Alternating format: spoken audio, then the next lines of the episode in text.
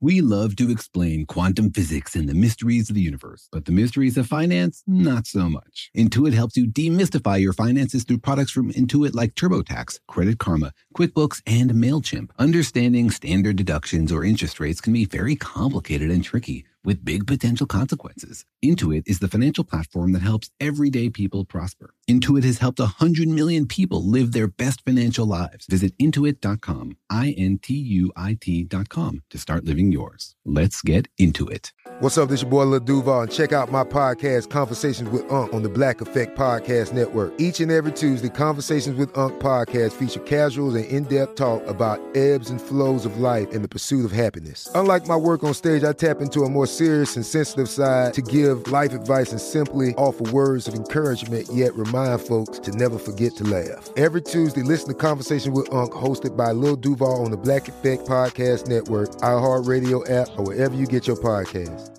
Presented by AT&T. Connecting changes everything.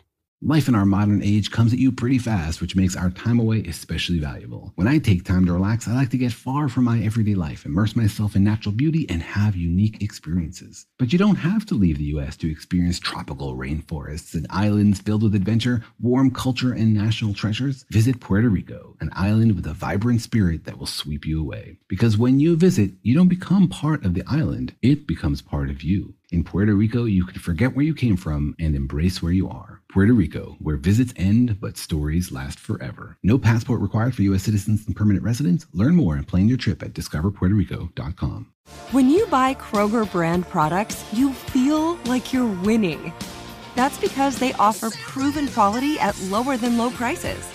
In fact, we guarantee that you and your family will love how Kroger brand products taste, or you get your money back. So next time you're shopping for the family, look for delicious Kroger brand products because they'll make you all feel like you're winning. Shop now, in store, or online. Kroger, fresh for everyone.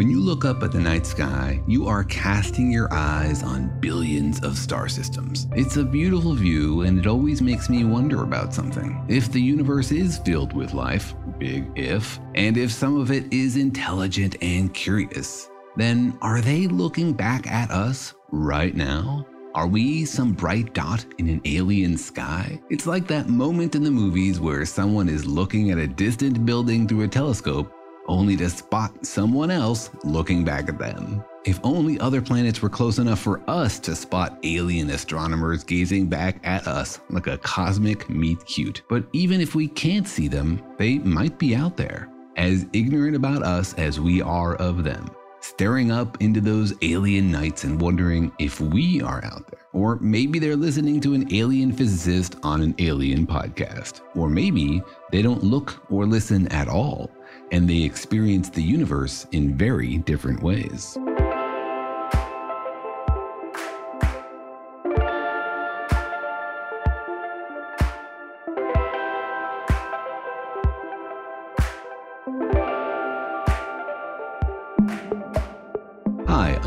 I'm a particle physicist and a professor at UC Irvine, and I hope that there are alien particle physicists out there wondering what we have discovered and eager to share some notes. And welcome to the podcast, Daniel and Jorge Explain the Universe, a production of iHeartMedia, in which we explore all of the questions being asked by humans. Whether you're a particle physicist, a dentist, or a long haul driver, we all wonder about how the universe works, and we all long to understand it. And on this podcast, we ask those questions and do our best to answer them. But we don't pretend to know everything or to have all of the answers. One of our goals is to bring you up to speed to the very forefront of human knowledge so that you can share a spot with the rest of us, looking into the abyss of everything that humanity does not yet understand. Because we want to know how the universe works. We are a curious species, always wondering. And one of the things that we wonder is, Why do we wonder so much? Is it a natural product of being intelligent, problem solving creatures? Or is it just us? We see other animals on Earth being curious dogs, cats, monkeys, dolphins all outwardly act as if they are intrigued by new things, by puzzles they have not yet solved. Which is why philosophers have long wondered what's it like to see the world through the eyes of a cat? Or with the nose of a dog, or the echolocation of a dolphin. One of the most famous papers in philosophy is called What is it like to be a bat? The short version is We'll never know, because a bat likely experiences the world very differently than we do. But bats don't have our intelligence. So cast your mind back out into space and wonder about that intelligent alien creature or blob or tree or floating ball of plasma that might be looking back at us. Can we imagine what their experience is like? So, on today's episode, we'll ask the question What's it like to be an alien?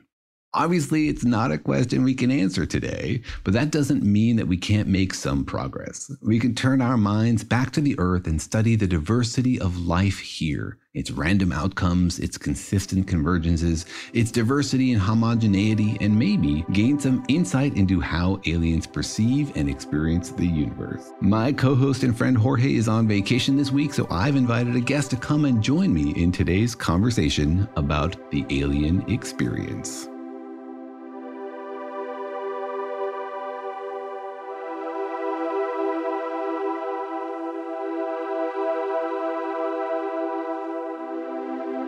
Dr. Arik Kershenbaum is a zoologist at the University of Cambridge. He studies the evolution of acoustic communications in different animals, particularly the role that communication plays in the evolution of cooperation. He works with a number of different species, including wolves, dolphins, and hyraxes.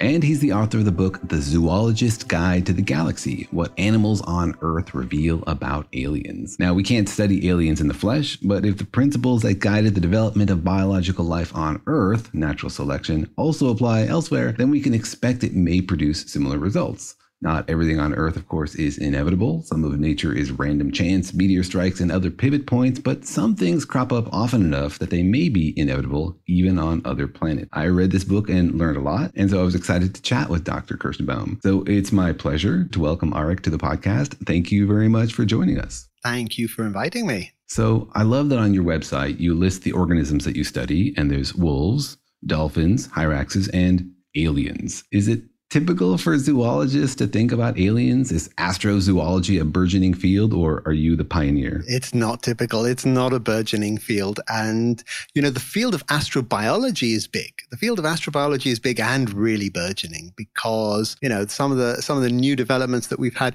both in terms of instruments like James Webb and discoveries that, that can be made about the atmospheres of other planets and things like that has really pushed forward interest in the origin of life and, and, and the possible chemical nature of, of life on other planets. But also, it's not just the instrumentation. You know, there's been a lot of breakthroughs really in, in new theoretical ideas about how life could arise. And so there are a lot of astrobiologists around. There aren't really very many astrozoologists.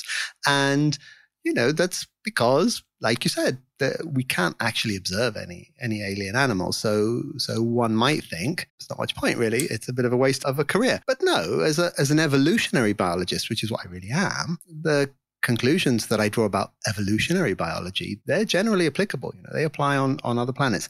I think people are going to start to come around to this idea that understanding the ecology and the ecosystem and the evolution of life on other planets is something we have to start thinking about.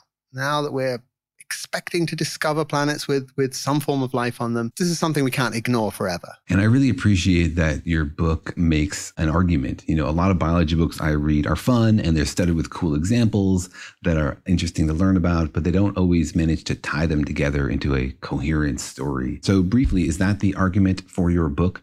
That the process of evolution that occurs on Earth is likely to also guide the evolution of animals and critters on other planets so that we can make educated guesses about what they likely look like? Yes, it's, and it's a, even a little bit deeper than that because natural selection is just a process, right? We've known about natural selection for 150 years, and it's just one of those things that's inevitable. It's going to happen everywhere. It's a very simple process. But what's happened in the last 150 years is that biologists have not just understood how evolution works, but they've understood that there are a huge range of other phenomena that arise once you start having natural selection in, in a collection of, of life forms. And the interactions between those life forms are really important. The way those life forms interact with each other, that's what's driving the diversity on this planet. That's why we've got so many different plants and so many different animals and so many different beetles. It's because of the way they interact with each other. And so understanding how those interactions are driving diversity gives us a much more, a much deeper understanding of those processes. And if those processes, those deeper processes are also taking place on other planets, then we can start drawing some really quite deep conclusions. Just give you one example, the simplest example in, in my book, I think, is predation, right? It, all life needs energy. We know all life needs energy. That's just a, a physical constraint. Where are you going to get your energy? Might get it from the sun, you might get it from other places, but there's lots of energy around in the other life on your planet. And sooner or later, someone is going to start taking advantage of other life forms and, and, and start eating them. And in that sense, by thinking about the, the, the way that the organisms interact with each other, we can predict things like, well, there are going to be predators and there are going to be prey on alien planets. I really enjoyed this line in your book. I was going to call it out later. You write, predation is universal because no ecosystem can exist for long without someone trying to take a bite out of somebody else. the selective pressure on acquiring as much energy as possible is just too strong. That strikes me as maybe the experience of somebody who grew up in a household with brothers and sisters, you know, competing for enough food at the dinner table. But it's interesting because it's not an argument that I've heard anywhere else. It essentially seems to be arguing that complexity arises also from interaction and competition, that you're like unlikely to find an alien planet with a really sophisticated, intelligent creature and nothing else. Right, an ecosystem with just like a single organism, is it? Is that the argument that you're making? I think that's ve- that's very true, and that, that works on a couple of different levels. The thing about natural selection, of course, is that it has no foresight. So organisms don't evolve to be the best they can. They evolve according to the, the conditions in, in which they find them. If the conditions are simple, if the challenges they're facing are simple, then they will evolve simple traits. Um, if the challenges facing them are very complex, there may be an advantage to have more complex behavior or more complex structure. So the complexity of individuals in an ecosystem really arises directly out of the complexity of the challenges they face. And those challenges are almost always to do with interactions with other organisms. And there are a few other things as well, physical environment. But basically, what drives the complexity of life is the complexity of the of the interactions. So yeah, you're not going to get intelligent technological aliens evolving in deep space, for instance, which is a bit of a trope in science fiction. You know, you've got these aliens floating through space and they're super intelligent, but that's not going to happen because their ancestors never had any challenges to overcome. They never had any interactions they had to deal with. And so that, that, that kind of intelligence isn't, isn't going to evolve. So yeah, yeah, I'm going with the interactions as being the key thing. And those interactions have to be with basically objects of another species. You can't just have interactions within a species or competing with your brothers and sisters for enough milk from your mother, for example. Well, you can, but the implications of that are that some organisms will develop some techniques to deal with with that situation and other organisms will develop different techniques to deal with with those challenges. And then you get a divergence and then you get speciation. And so it's almost inevitable that as the challenges become more complex you, you're going to get different different organisms. A system with all the same organism with complex challenges is very unlikely to persist for a long period of time so you mentioned science fiction. Is it your experience when you read science fiction that it grates on you because it doesn't reflect sort of the best thinking about how evolution might play out on other planets? Are you generally unimpressed, or have you read a few things that you think are actually insightful and contribute to the space of ideas? I don't. I don't mind. I like science fiction, and and I I see its role as being a particular role, and its role is not really to inform on scientific hypotheses. There are cases where people have made a really big effort to try and, and, and explore all kinds of potential ideas and potential situations using science fiction. And that's always welcome. But you know, I mean, I love a good Star Trek, and, and I don't really think that it's got much to do with what aliens are like, but that's okay. That you know, that's that's not the end of the world. Well, Star Trek is, of course, one of the most ridiculous examples. You know, humanoids that speak with sort of strange accents and funny turns of phrase and have wiggly foreheads. Are you familiar with the work of uh, Greg Egan? He has a fantastic book that's one of my favorites. It's called Diaspora, in which they discover a water world that has a single organism in it, an algae that weaves itself into these Wang carpets that can break and reconnect in ways that actually make them a Turing machine so that the complexity arises from the arrangement of fairly simple organisms. And, you know, it's this kind of are they intelligent? Can we actually penetrate to them? Can we understand what their experience is? Are they experiencing anything? Because the complexity arises from the combination of many organisms rather than inside a single organism. And this is a uh, this is another trope that, that's quite interesting and has been explored by a number of science fiction authors. But again, from an evolutionary perspective, the question's got to be why are these algae a Turing machine? How did that actually happen? You know, how did that come about? Because presumably they started with, with simple algae that didn't have this complex structure. Somehow that complex structure must have come about. Now, did it come about because the algae that are organized into a complex structure were more successful and outcompeted the other algae? If so, there's a good mechanism that that that could have happened. But if they're just floating there and there's nothing much going on, it's it's hard to see how that could happen. So Fred Hoyle, the, I'm sure you know Fred Hoyle, the, the, the famous uh, astronomer, wrote a fantastic science fiction book back in the 50s, The Black Cloud. It's really one of the best science fiction books ever written, and I love it dearly. But uh, in the in the sort of introduction, the foreword to it, the, to a recent edition that, that, was written, Richard Dawkins absolutely tore poor Fred Hoyle to pieces. He, he's dead now, of course, but tore him to pieces over his unrealistic biological assumptions that a cloud of gas floating through interstellar space could become sentient. There's just no challenges facing it, and no process of successive and progressive and gradual increase in complexity. That's what we've got to explain. If we want to explain alien life, that's what we've got to explain. So, we're all, of course, very interested in alien life and how it might arise. And of course, we're all stuck here on Earth with no other examples to draw from. And you often hear people complain that this is, you know, a single example, n equals one. We don't know if what we have seen is typical or unusual. And in your book, you take a different approach to this problem. Can you explain for our listeners how we escape the sort of n equals one prison? Well, the n equals one criticism is slightly disingenuous. Uh, n equals one what? One planet? That seems a little unrealistic since there are so many different life forms on this planet. Really, what they're saying, I think, is n equals one biochemistry, because that's really what unites all life on Earth. And we only have one example of a system, of a biochemical system that can produce life. Apart from the biochemistry, there's sufficient diversity here that there's no justification for saying it's only one example. Is it a problem that we only have one example of, of one kind of biochemistry when, when talking about alien life? Well, it's not a problem for me because everything that I do totally ignores the biochemistry. You know, when you think about, about evolution and, and natural selection and, and evolutionary biology, it doesn't really matter on what biochemical framework organisms are based. They can be based on DNA. They could be based on some other, some other structure. People like to ask whether carbon chemistry is necessary. I mean, most people think that carbon chemistry probably is necessary, but that's from theoretical considerations, not from empirical observations. So, I mean, I think you can criticize descriptions of intelligent life, or technological life, on the basis of there only being one example. And that becomes particularly problematic when we think about language. So we only have one example of language, and that really is a problem.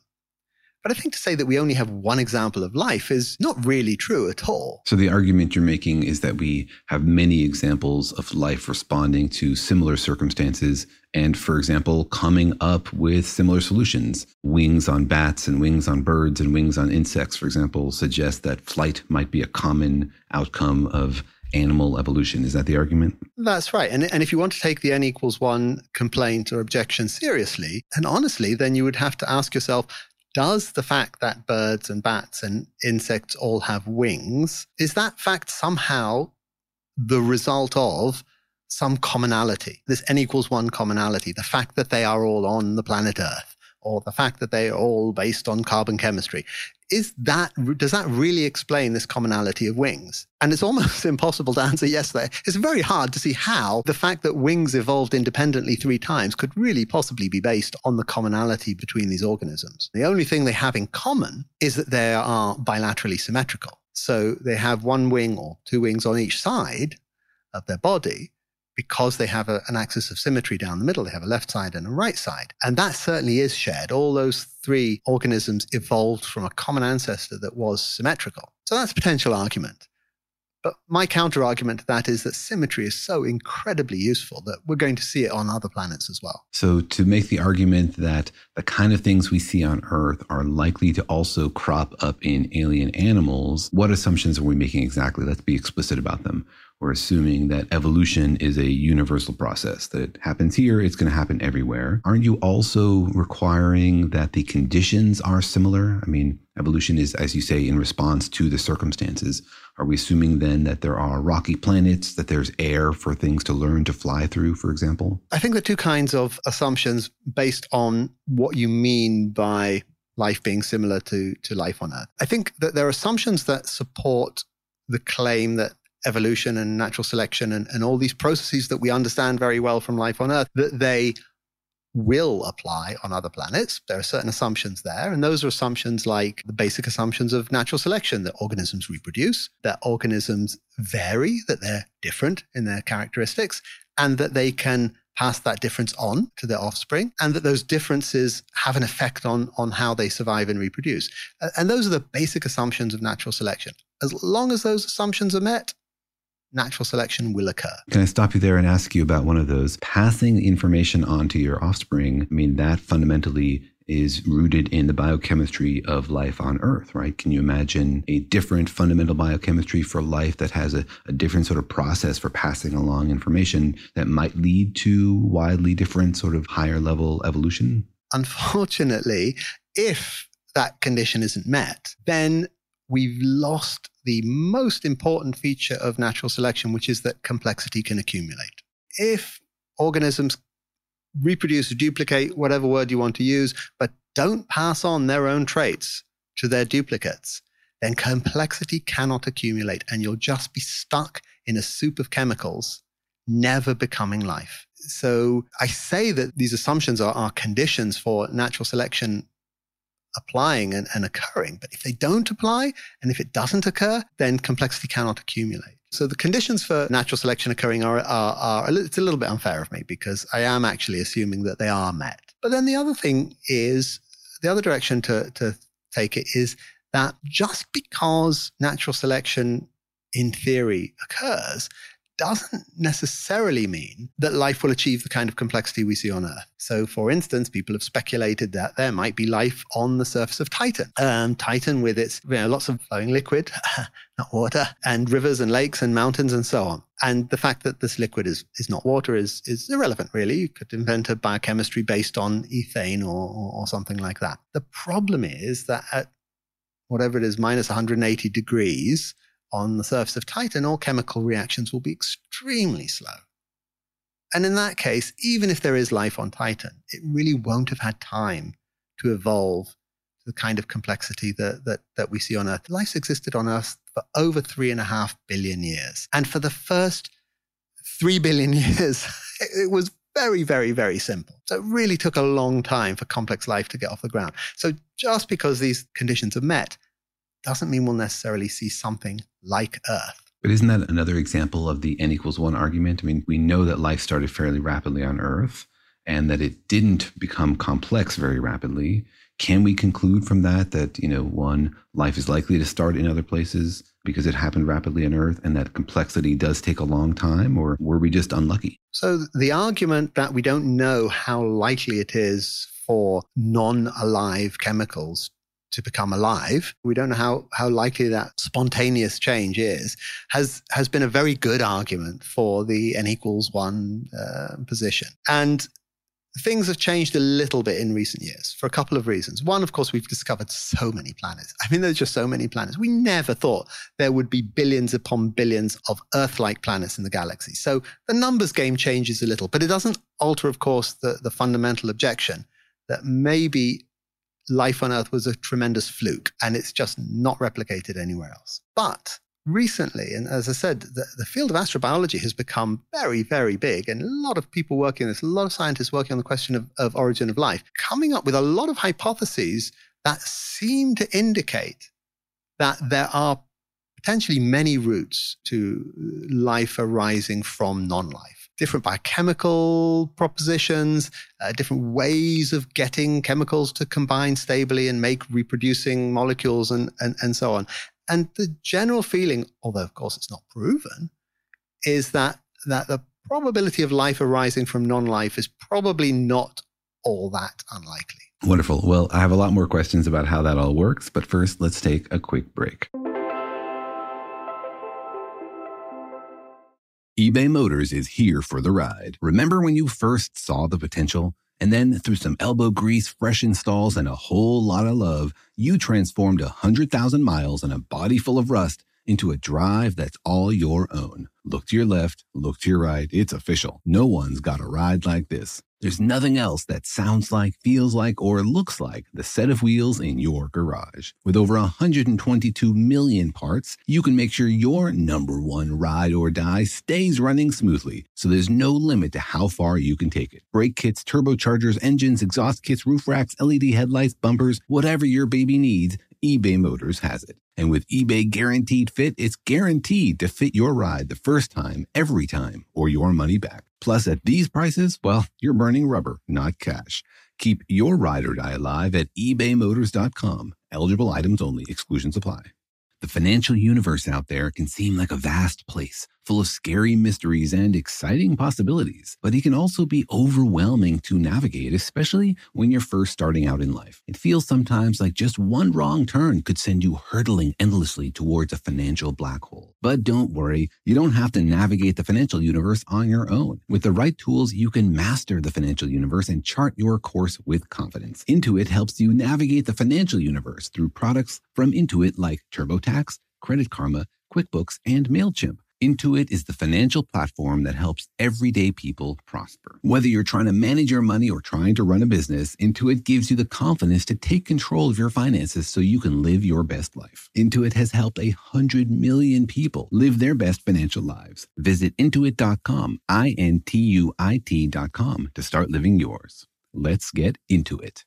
Reboot your credit card with Apple Card, the only credit card designed for iPhone. It gives you up to 3% daily cash back on every purchase. Plus, Apple Card has no fees, not even hidden ones. Apply for Apple Card now in the Wallet app on iPhone.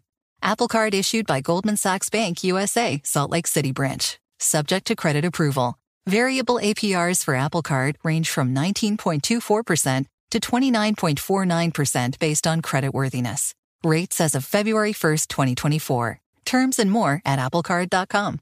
You know that feeling after you've done a deep spring clean of your house when you realize, wow, how have I been living like this? It's kind of like how you feel when you find out you've been paying a fortune for wireless, while Mint Mobile has phone plans for $15 a month when you purchase a three month plan. Wow, how have I been affording all this? So it's time to switch to Mint Mobile and get unlimited talk, text, and data for $15 a month. Personally, I've used Mint Mobile and the calls are always so crisp and so clear. All of their plans come with high speed data and unlimited talk and text delivered on the nation's largest 5G network. So it's time to ditch your overpriced wireless and go with Mint Mobile's limited time deal for three months of premium wireless service for 15 bucks a month. To get this new customer offer and your new three month unlimited wireless plan for just 15 bucks a month, go to mintmobile.com slash universe. That's mintmobile.com slash universe. Cut your wireless bill to 15 bucks a month at mintmobile.com slash universe. $45 upfront payment required, equivalent to $15 a month. New customers on first three month plan only. Slower speeds above 40 gigabytes on unlimited plan. Additional taxes, fees, and restrictions apply. See Mint Mobile for details.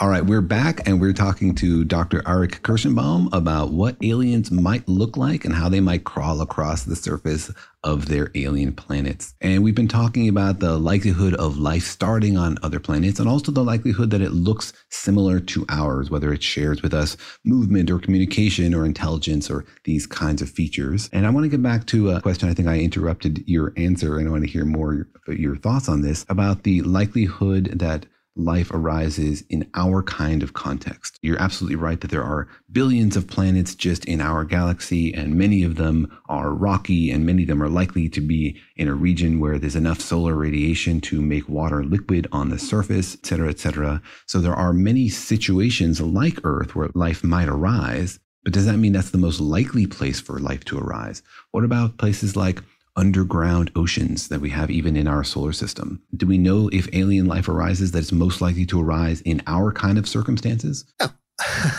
we certainly don't.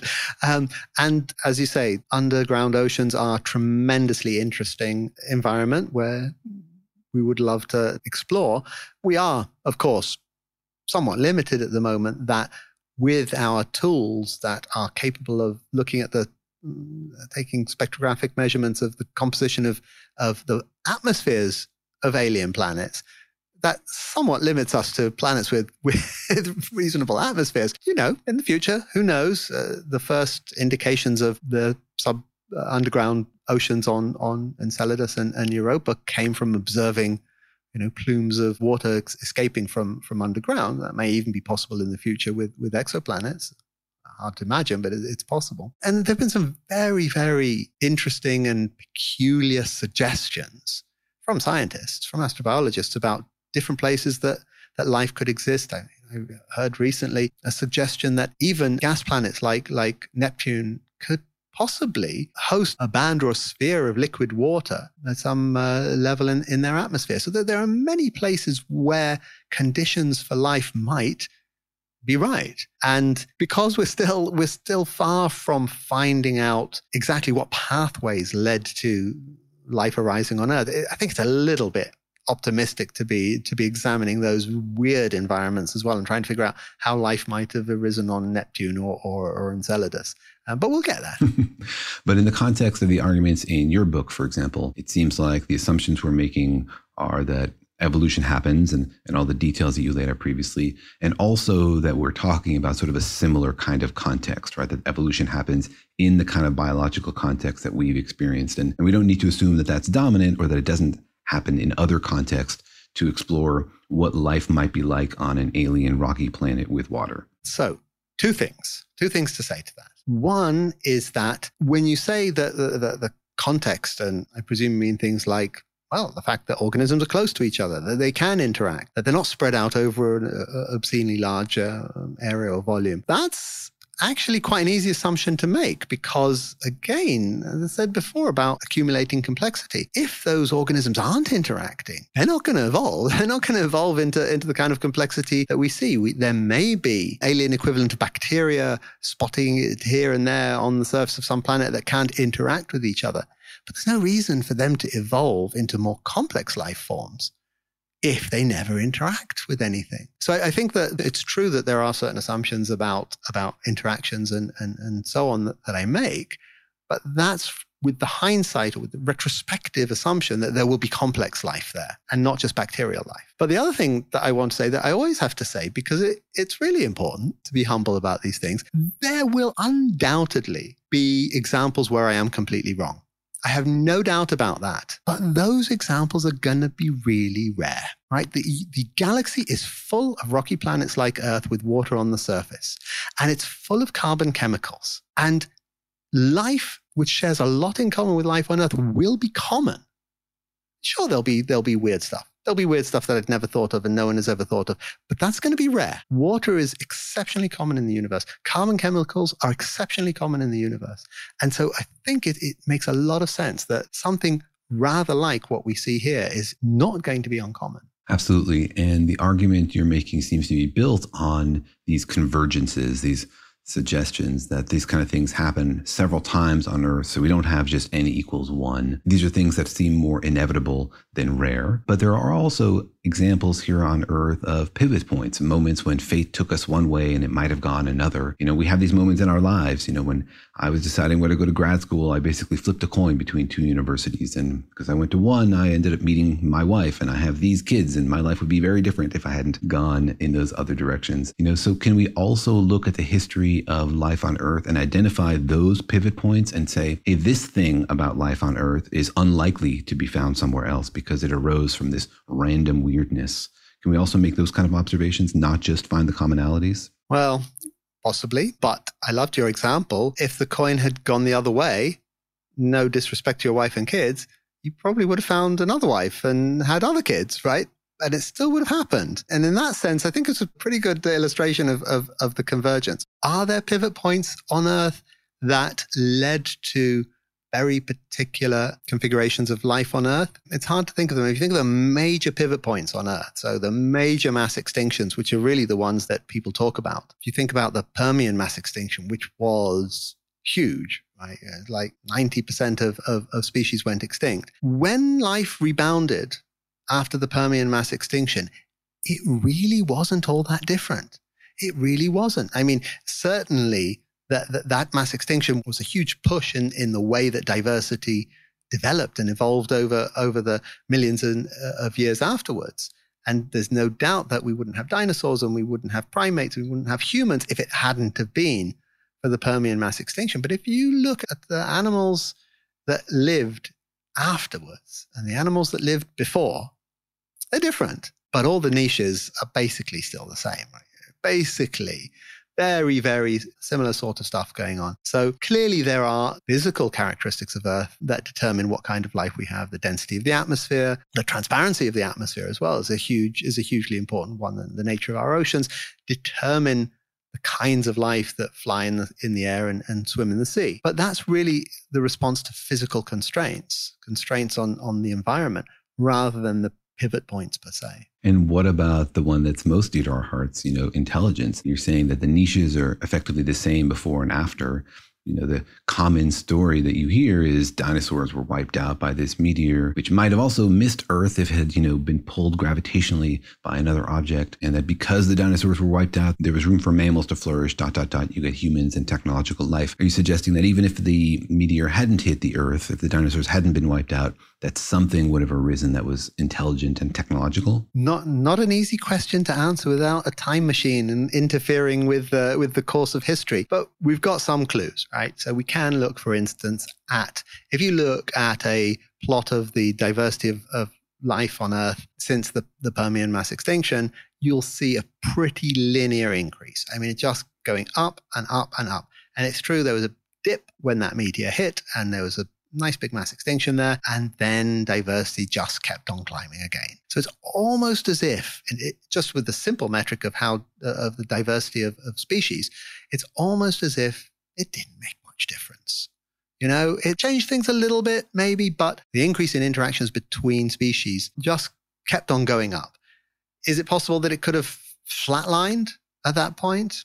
I suppose it's possible, but it seems really unlikely. Okay, it does it does seem unlikely. It's true that we can invent all kinds of stories about exactly what happened after the dinosaurs went extinct. We can't be very confident about them, but you know, the usual narrative goes that these nocturnal mammals all of a sudden didn't have to be so scared about coming out during the daytime. And so they could exploit niches that weren't available to them before. And, and so they diversified and so on. It's very hard to imagine that this kind of radiation wouldn't have happened at some point. It just seems like the opportunities were there and, and opportunities get exploited in evolutionary time. They really do. That might be the first time I ever heard somebody say the phrase nice big mass extinction but I suppose from an evolutionary biologist, that is uh, the way you look at it. They're great. well, I want to dig a little bit more into thinking about the details of animals on alien planets because you go well beyond these sort of general arguments and you talk very specifically about what we can learn about uh, alien animals from animals on Earth. And I want to focus first on senses you know, here on Earth, we have a wide variety of senses, but humans don't have all of them, right? There are certainly senses that exist in the animal kingdom that don't exist in humans.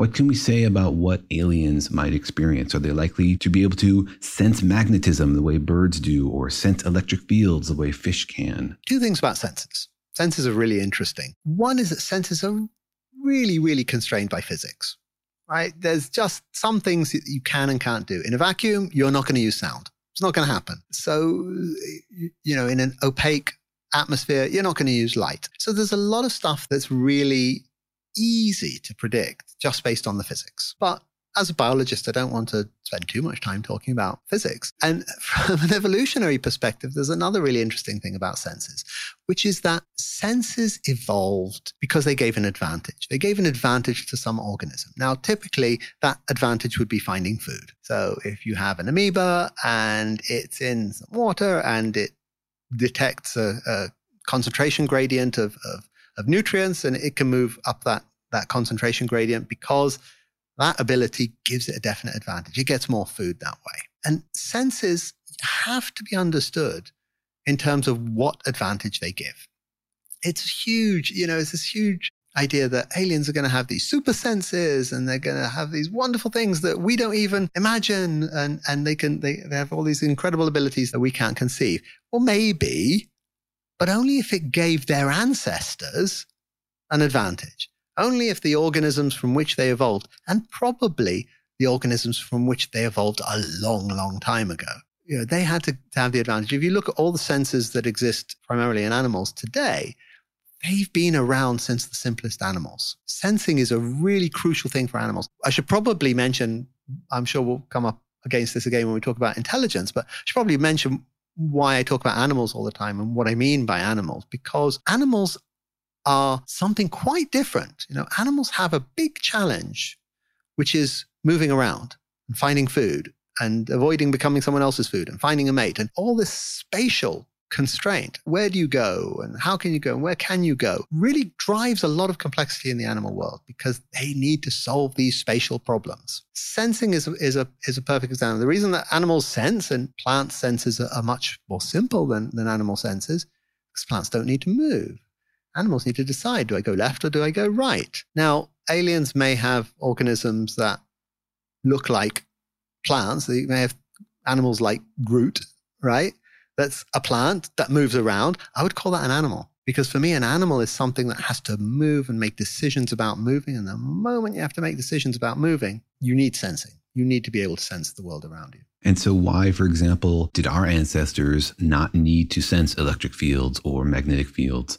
But the ancestors of birds and fish did. Can you not imagine any circumstance in which that would be an advantage to us? Using electric fields to sense the presence of fish, for example, in water, you know, while hunting in shallow lakes. Is there no circumstance in which case those other senses would have been an advantage to our ancestors? Sure, there are. And just as though our advantages to us having wings, right? Who wouldn't want wings? I'm not saying it's not an advantage, but the evolutionary path that, that we followed is constrained by what our ancestors, constrained by the cost benefit analysis of our ancestors. So, you know, our ancestors were better off evolving big eyes. That served them much better than an electric sense. Electric sensing is really, really complicated. It's very, very difficult. It requires very, very specific organs in your body. And if you really don't use them very much, then it's just not worth it. So our ancestors didn't benefit at all, wouldn't have benefited at all from electric sensing, and so they didn't have them. We might like wings now, you know. You might even think that our ancestors could have benefited from wings, sort of climbing through the, the trees in the jungle, but they were constrained by their ancestors as well. Not the simplest thing in the world to evolve wings. So the process of evolution always involves these cost benefit trade offs. And in that cost benefit analysis, it's just it just wasn't worth our while. It just wasn't worth our ancestors our ancestors' while. So your comment about aliens and their super senses, I take that to be an argument that probably alien animals will have some subset of the kind of senses we see here on Earth. That there isn't some new amazing sense that they've evolved that we've never seen before? Well, that's a question for you, right? That's where the physics comes in. That's constrained by physics. It's true that animals on Earth use pretty much all of the known, the, the, the senses that we think are possible through our understanding of physics. Magnetism's a really, a really rare one. It's a bit of it, right? But it's not, it's not hugely important. But you know, Earthlings use um, use pretty much everything. Is there another sense out there, like gravitational sensing or, or, or something, or neutrino sensing? Maybe I don't know. Tell me. so that was the next question I wanted to ask you about, and I'm particularly struck by the example of magnetism. I mean, here's an example where a creature develops a sense to something that's very subtle and hard to pick up. I mean, it requires a really delicate chemistry to happen in their eyeballs for them to be sensitive to these magnetic fields. And at the same time, we know from the physics at least that a lot of the universe is invisible to us, right? We are surrounded, as you say, by neutrinos. 100 billion pass through every square centimeter per second, and they carry a huge amount of energy. It took a long time on Earth to develop vision and photosynthesis. Is it possible that if we waited a few billion years, that plants would develop like neutrino synthesis, where microbes are learning to eat energy from neutrinos somehow? Is it impossible to imagine, or do you think it's just sort of hasn't happened yet here on Earth? Impossible is a big word, but improbable is a reasonable word. And the reason is that natural selection only works when it provides a concrete advantage at every step of the way right? You've got to have an advantage by having half a neutrino detector. And given that a neutrino detector is probably pretty complicated, you'd have to explain why having some sort of very simple primitive ability to, to detect neutrinos would be of, of an, a, an advantage. And that's very hard to do. One of the nonsense arguments against evolution is that, well, how could you evolve an eye? And a half an eye is, is not useful. Half an eye is incredibly useful. You know, the very simplest organisms that were able to detect a shadow from a bit of light had a huge advantage, a huge advantage over, over other organisms. So you would need to see something like that with one of these extra senses, one of the ones that hasn't been detected. You'd have to see a, a real advantage for that very simple innovation. All right. And I have lots more questions about what it's like to be an alien and experience the universe, but let's take another quick break. eBay Motors is here for the ride. Remember when you first saw the potential? And then through some elbow grease, fresh installs, and a whole lot of love, you transformed a 100,000 miles and a body full of rust into a drive that's all your own. Look to your left, look to your right. It's official. No one's got a ride like this. There's nothing else that sounds like, feels like, or looks like the set of wheels in your garage. With over 122 million parts, you can make sure your number one ride or die stays running smoothly, so there's no limit to how far you can take it. Brake kits, turbochargers, engines, exhaust kits, roof racks, LED headlights, bumpers, whatever your baby needs, eBay Motors has it. And with eBay Guaranteed Fit, it's guaranteed to fit your ride the first time, every time, or your money back. Plus, at these prices, well, you're burning rubber, not cash. Keep your ride or die alive at ebaymotors.com. Eligible items only, exclusions apply. The financial universe out there can seem like a vast place full of scary mysteries and exciting possibilities, but it can also be overwhelming to navigate, especially when you're first starting out in life. It feels sometimes like just one wrong turn could send you hurtling endlessly towards a financial black hole. But don't worry, you don't have to navigate the financial universe on your own. With the right tools, you can master the financial universe and chart your course with confidence. Intuit helps you navigate the financial universe through products from Intuit like TurboTax, Credit Karma, QuickBooks, and MailChimp. Intuit is the financial platform that helps everyday people prosper. Whether you're trying to manage your money or trying to run a business, Intuit gives you the confidence to take control of your finances so you can live your best life. Intuit has helped a hundred million people live their best financial lives. Visit intuit.com, I N T U I T.com to start living yours. Let's get into it. We went from normal life, healthy child to acute lymphoblastic leukemia or B cell ALL. The St. Jude team came up to get CJ via ambulance. Shortly after that, I noticed a rainbow. It meant that there was hope. We were driving into hope. To have hope is to have your child healthy, and we have that because of St. Jude. You can help kids fight childhood cancer. Please become a St. Jude Partner in Hope today by visiting musicgives.org. Hey guys, you know what this playground could use? A wine country, huh? A redwood forest would be cool. Ski slopes! Wait! Did we just invent California? Discover why California is the ultimate playground at visitcalifornia.com.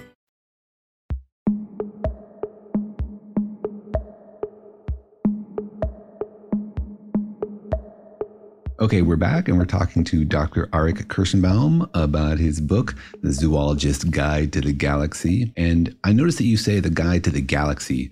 Is that a tip to Douglas Adams instead of thinking about the Guide to the Universe? It is, but then again, even astrobiologists, and I mean lab based astrobiologists, uh, unlike me, really, uh, our thoughts are, are pretty much uh, limited to the galaxy. The galaxy is something we can know about. Unless we're talking about highly advanced technological civilizations in other galaxies, we'll never know about them.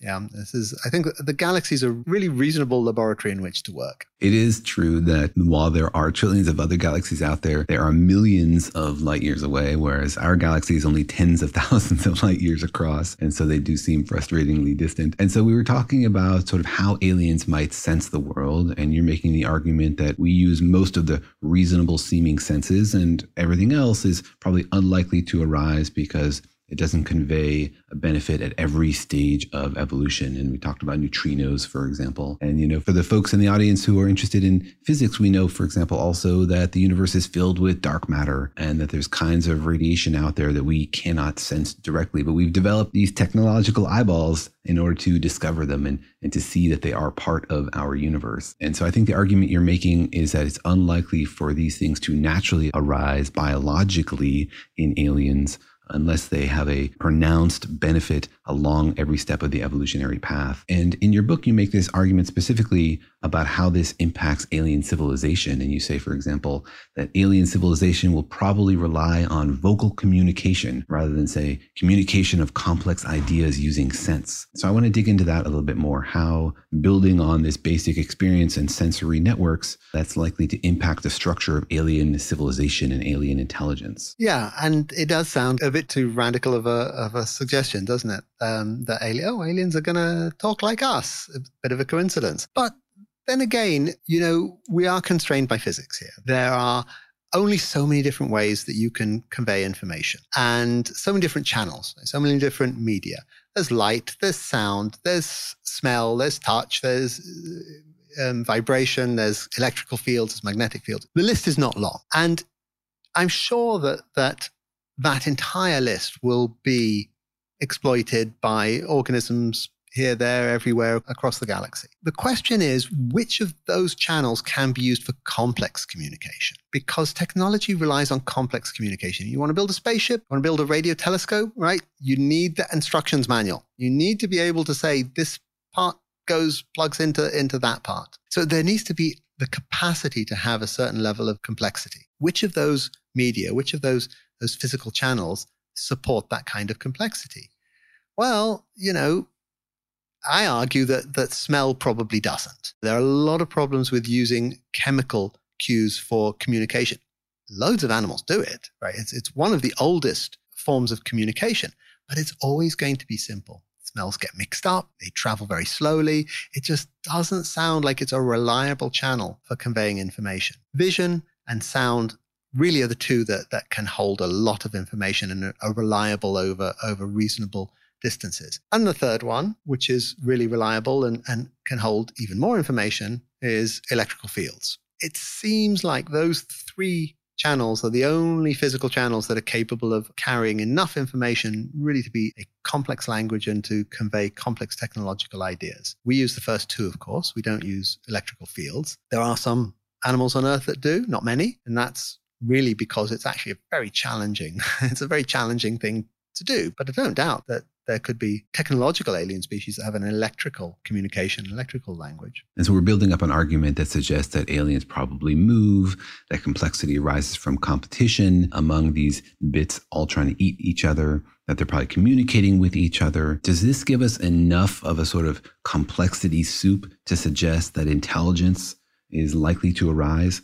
How much of a reach is it to suppose that this kind of context will lead to alien intelligence? Well, for a zoologist, it's, it's no leap at all, right? A zoologist will tell you all animals are intelligent. Intelligence is a fundamental property of animals because if we define intelligence as the ability to solve problems, that's precisely what animals have to do. They have to solve problems. They have to decide whether to turn right or to turn left. They have to find food. They have to decide whether an image that, that they see on their retina is a potential food source or, or an animal coming towards them to eat them. Those challenges, which are critically, I mean, the, the important thing about those challenges is that these challenges are time critical. Animals have to make decisions quickly, straight away. Is it a predator? Should I run? Should I turn left? Should I turn right? And that's intelligence. That's precisely what intelligence is. So, so the simplest, simplest animal has intelligence. Now, of course, you're going to say, that's not fair. That's not what I meant. I meant intelligence like us. I would define human intelligence in the way that you want it to be defined. What you're really asking about is technological intelligence. Okay. There's this joke from SETI scientists that I, that I like to tell, which is that there are two kinds of organisms in the universe folks and critters. Folks is anyone who can build a radio telescope, and critters everything else. And the rationale behind that is there might be some really intelligent alien species out there, really fantastically clever. If they can't make a technology to send signals to us, we'll never know. Like, we'll never know about them. Unless they come and visit, right? Yeah, but they'll need that technology then, okay? They'll have to have that technology or we'll never know about them. Build a radio telescope, build a spaceship, whatever. So there is a, a criterion, which is an interesting criterion. I wouldn't call it intelligence because, as I said, all animals are intelligent. But there is an interesting criterion of this technological intelligence the ability to build a radio telescope, the ability to build a spaceship, come and visit us. And I think that's what you're asking, is it? Something like that. I mean, essentially, I want to get to the question of whether we can make a mental connection with these aliens. How likely is it that we have enough in common that we could communicate with them and get some insight into what I think is the deepest question, which is what is it like to be an alien? How different is it from what it's like to be a human? And can from that we draw some interesting conclusions about, you know, the nature of consciousness and intelligence itself? If we find aliens to be very similar to humans, uh, if we find them to be just alien enough that we can understand them, but they're weird enough that we can learn something about the nature of intelligence. I think that'd be especially interesting. So, one thing I really appreciated about your book was this exploration of what we mean by intelligence especially the part in your book where you argue that if aliens are found to be as intelligent as humans, might we consider them to actually be human, right? You can imagine granting them rights and treating them as persons. So, what do you think that we can say about alien intelligence based on what we have learned here on Earth? And is it just philosophical or is it built from a sort of argument about the experience of aliens, the senses that we were talking about earlier? Well, of course, it seems very, very unlikely that we'll ever go and visit an alien planet and look at the different alien animals on it. It would be wonderful, but it seems unlikely. But if we were, we'll do a thought experiment and we were to land on a planet, okay, most of the planets with life are just going to be bacterial slime, right? Probability is the vast majority there's only been bacterial slime on Earth for two and a half billion years. And, and, and, and so chances are alien planets, most alien planets are going to be like, let's say we find one that's got complex life. And we land on that planet, it's got complex life, and we look around. I claim that we will see things that appear to us the equivalent of trees, things that appear to us the equivalent of animals. Those things that appear to us the equivalent of animals will have a wide range of what we think of as intelligence. There will be slug like creatures that don't seem to have very much intelligence. There will be primate like creatures that seem to have considerably more intelligence. So I think that that diversity of intelligences is very likely to occur. And I think we would recognize it. I think we would recognize the parallels with animals on our planet because, of course, intelligence will arise for exactly the same reasons as, as it arose on, on Earth. However, now you're asking about the technological aliens, if we can even find any of those. What are the chances that we will have basically common ground with them? It's a completely different question whether we will ever be able to learn their language. That we'll put aside for the moment. But assuming that we could learn their language, would we be able to talk to them? Would we be able to understand them? Would we be able to understand their psyche? experiences. You know, if, if they do use electric fields to communicate, their view of the world, if you can call it a view, maybe we need to think up a new word that's kind of electric view. If they sense the, the world using electric fields, their perception is going to be so utterly different from ours. Would we find common ground with them? And I think you can probably guess that my answer is going to be yes. And the reason that my answer is going to be yes is because if we were lucky to find such a species, the only reason they have an intelligence that is similar to ours is because they've been through a similar evolutionary history to ours. That's the only reason they would have it, right? We don't exactly know what caused our ancestors to evolve the, the, the intelligence that, that put us in, in the place that we are now, in the mess that we are now. But whatever that pathway was, it's quite likely that a similar, not identical, similar pathway will have evolved for these intelligent aliens. And if that's the case, then yeah, there is common ground. That seems to me a, a strong argument.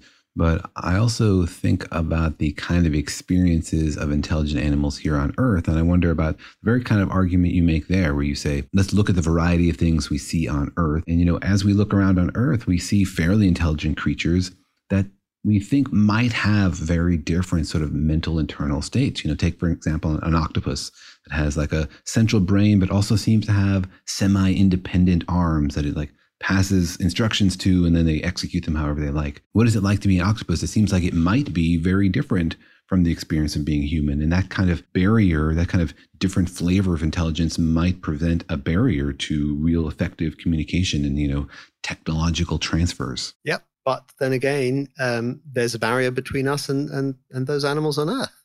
We can't understand what it's like to be an octopus, right? We can't understand what it's like to be a dolphin. Why not? Because they don't have a language. It's because they don't have a language. I mean, if you could go up to an octopus and ask, what's it like to be an octopus? You might find its answer somewhat confusing, but at least you'd get an answer. Right? At least you'd have an insight into what they're thinking. And it's language that's really the key thing here. I mean, language is the only way that we can interrogate the minds of other creatures in, in any detail. We can do experiments. There are experiments we can do. There are very clever experiments that we do to investigate to what extent animals understand themselves, to what extent animals understand that other animals are different individuals and so on. But really, if you want to know how you're feeling, you know, what do you, what do you think about this poem or, or whatever, that requires language. And now the question is, are these hypothetical technological aliens of ours going to have language? Yes. If they're technological, they have language. You cannot write that spaceship instructions book without language. You cannot build a spaceship without language. You have to say to another alien, you know, pass me the screwdriver. So that barrier that exists between us and other intelligences on Earth is a real barrier. And I agree that there are many kinds of intelligences that, that will be hard to understand, but at least we would have that window. May not help, may not solve the problem. We may find that, that alien talking octopuses are so different from us that we simply cannot understand what they're thinking but at least it gives us a chance. At least it gives us a window. I agree that if they're technological, it's likely that they have language. But then the question is, what are the chances that they are technological? And isn't there a naive argument to make that it's unlikely that we see lots of intelligence, even fairly strong intelligence on Earth, like octopi, that isn't technological? And only one example of the case that it is ours. And therefore, it's unlikely for aliens, even intelligent aliens, to be technological on other planets. Yeah, but unfortunately that's back to the critters argument. We would never know until we can until we can get to those planets and count how many intelligent animals there are that haven't developed spaceships. That unfortunately is a closed door to us. All talk about about talking to aliens, communicating with aliens, meeting aliens. This is all very much based on this hypothetical situation where we find highly intelligent technological aliens that, that, that will talk to us. How likely that is, mm, we have to be pessimistic, I'm afraid. So, then my last question is more about you, which is why are you interested in this question, this hypothetical question of alien life? You're a zoologist. Are you plenty of examples for things to study here on Earth? Why spend time wondering about alien life? Why not just wait until we do discover it and then you can talk about the concrete details? Why did you write this specific book? As it happens, this is re- it's really the, the subject that we just touched on. I research communication. That's what I do. And I'm interested in things like how much are animals saying, how much are they saying to each other, how complex are the messages that they pass to each other. Big question, you know, are humans the only ones with language? And to answer those kinds of questions raises, or to investigate those kinds of questions, we haven't exactly got answers yet. To investigate those kinds of questions means we need to look at some very fundamental ideas. What is language? What is communication? What is meaning, right? What's meaning? Do, can you have meaning without language? Does that even make any sense? Does an animal, does a dolphin mean something when it makes a particular sound? And so looking at these questions and trying to find ways to answer these questions and trying to find ways to ask animals the answer really does touch on the kinds of issues we, we've just been talking about. What is the difference between the mind of a human and the mind of a chimpanzee or, or, or the mind of a, of a parrot? Why are we different, actually? In what way are we different? Are we different? Clearly, we are. We have language. How has that come about? Why has that happened? Is it inevitable? As you say, maybe a language will never arise on, on any other planets, or maybe it will. Maybe it is inevitable. Has it arisen before on Earth? Is it only humans? These are the kinds of questions that I deal with on Earth, but you can see that they have they have implications for thinking about who we're ever going to talk to if we're ever going to meet anyone. No, absolutely, I agree. I think that framing it in terms of what's going on on other planets is a great way to think about what's unique on Earth, what's special on Earth, what's common on Earth. And so, really, we we can learn a lot about ourselves. And so, um, I learned a lot of reading your book. I really enjoyed it. And uh, thanks very much for coming on the program and answering all of our naive questions. Yeah, they're great questions. I loved it. Well, thanks very much. And I encourage all of our listeners to check out the book. Again, it's called The Zoologist Guide to the Galaxy, and the author is Dr. Arik Kershenbaum. Thanks very much for joining us today.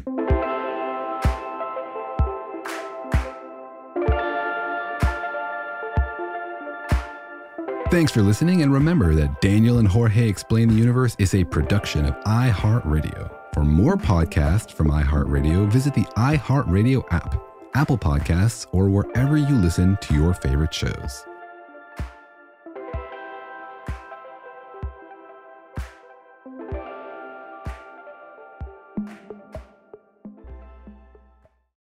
Life in our modern age comes at you pretty fast, which makes our time away especially valuable. When I take time to relax, I like to get far from my everyday life, immerse myself in natural beauty, and have unique experiences. But you don't have to leave the US to experience tropical rainforests and islands filled with adventure, warm culture, and national treasures. Visit Puerto Rico, an island with a vibrant spirit that will sweep you away. Because when you visit, you don't become part of the island, it becomes part of you. In Puerto Rico, you can forget where you came from and embrace where you are. Puerto Rico, where visits end but stories last forever. No passport required for U.S. citizens and permanent residents. Learn more and plan your trip at discoverpuertorico.com.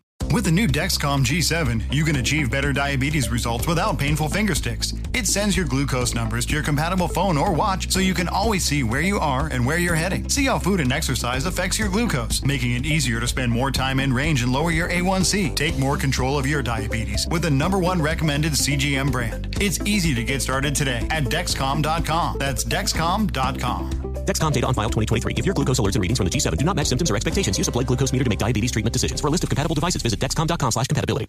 This is Malcolm Gladwell from Revisionist History. eBay Motors is here for the ride.